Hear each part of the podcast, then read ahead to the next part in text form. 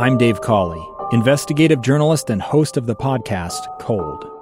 In October of 1985, a woman named Sheree Warren left work at a busy Salt Lake City office. To meet her estranged husband at a downtown auto dealership. She never made it home. Sheree's car surfaced weeks later in Las Vegas. In the parking lot of a hotel casino. No one knows how it got there. Strange. It was strange. Both Sheree's estranged husband and her boyfriend raised suspicion for investigators. I kind of thought that he might have done something. But no arrests were ever made.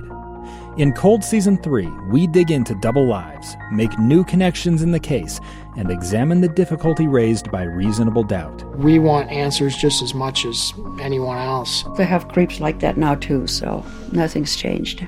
That's the new Cold Season 3 The Search for Sheree, now available anywhere you get your podcasts. Inside Sources. Behind the scenes experience in Washington and around the world. Here's the opinion page editor of the Deseret News, Boyd Matheson, on KSL News Radio 102.7 FM and 1160 AM.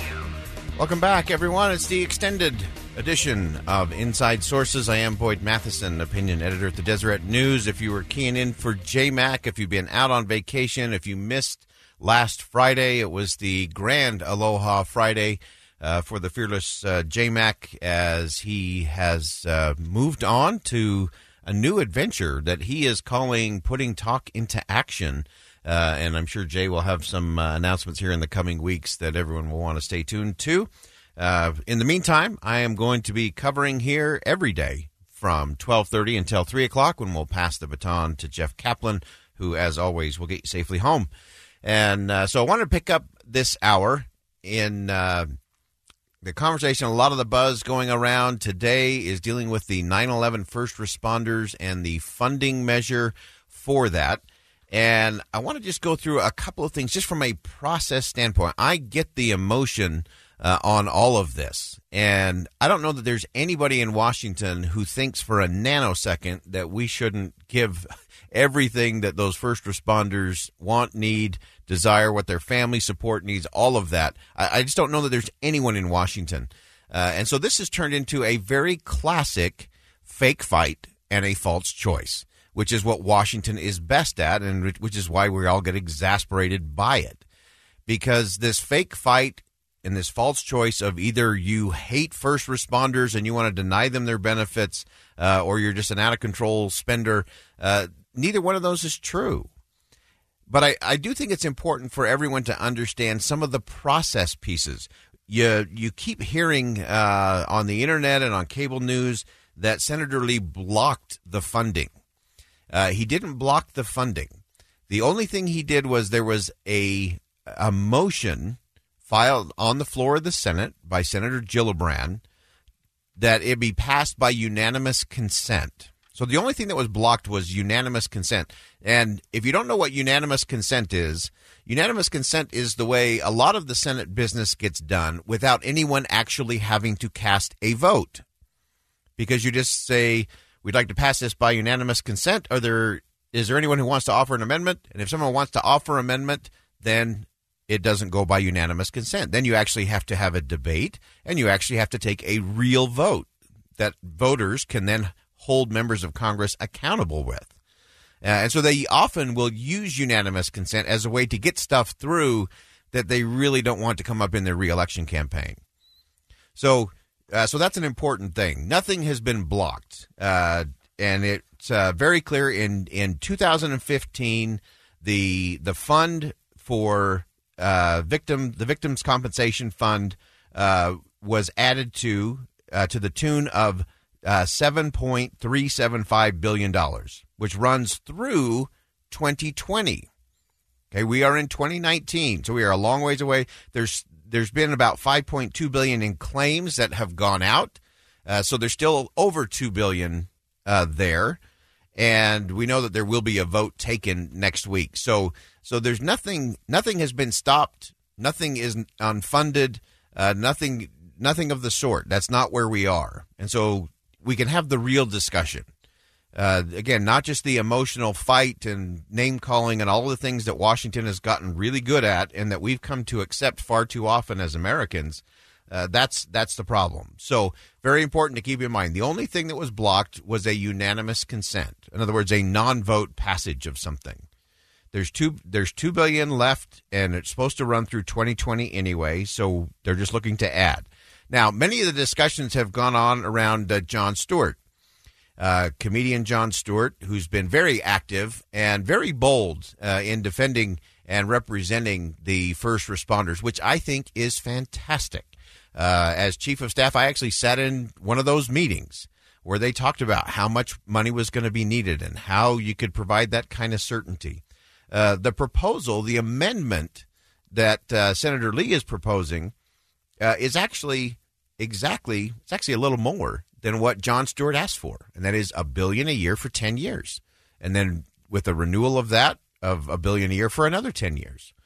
Uh, so the difference, the difference is this: the what was tried to be passed by unanimous consent was an uncapped amount that would run the program through 2092.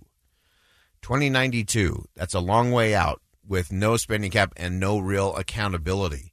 And I think that's the test. And I think that's what we have to actually get back to and say, okay, do we really want anything to have an unlimited amount of spending with no oversight, control, or accountability? That's a pretty easy question.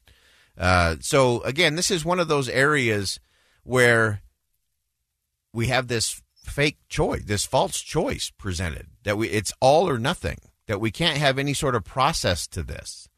So, my belief is that you can be compassionate and you can have accountability. Guess what? Those are two principles that are absolutely compatible in the United States of America. And so we, we, we have to get beyond, again, just the name calling. Uh, and it's so easy in an emotional moment. Like I said before, everybody believes that those first responders deserve the compensation, the support, the help, the resources that they need, that their families need. There's no question, there's no debate about that. Uh, but let's not turn it into something that it is not. Let's not turn this into a fight uh, between Democrats and Republicans or fiscal conservatives and liberal spenders. Uh, to me, that is to entirely miss the point. The point is, let's get the funding done. And part of this, I would remind everyone, is simply because Congress is not doing its job uh, when it comes to how they fund the government. Uh, why? Because no one wants to take a hard vote. No one wants to take a hard vote. Uh, much easier to just go do fundraisers, raise money, use these things as as wedge issues, uh, and until until we can get a group of people in the House and the Senate who are more interested in building bridges than they are creating political wedges, uh, we're going to continue to have this. Uh, I've just seen popped up on our screen that the vote on the 9 11 funding bill, Victims uh, Fund, well, is actually set for next week. So again, there's over two billion sitting there right now in those accounts, and that's going to continue on. There's two billion dollars there for those 9/11 first responders. The vote will take place next week. The rest of the funding will go forward.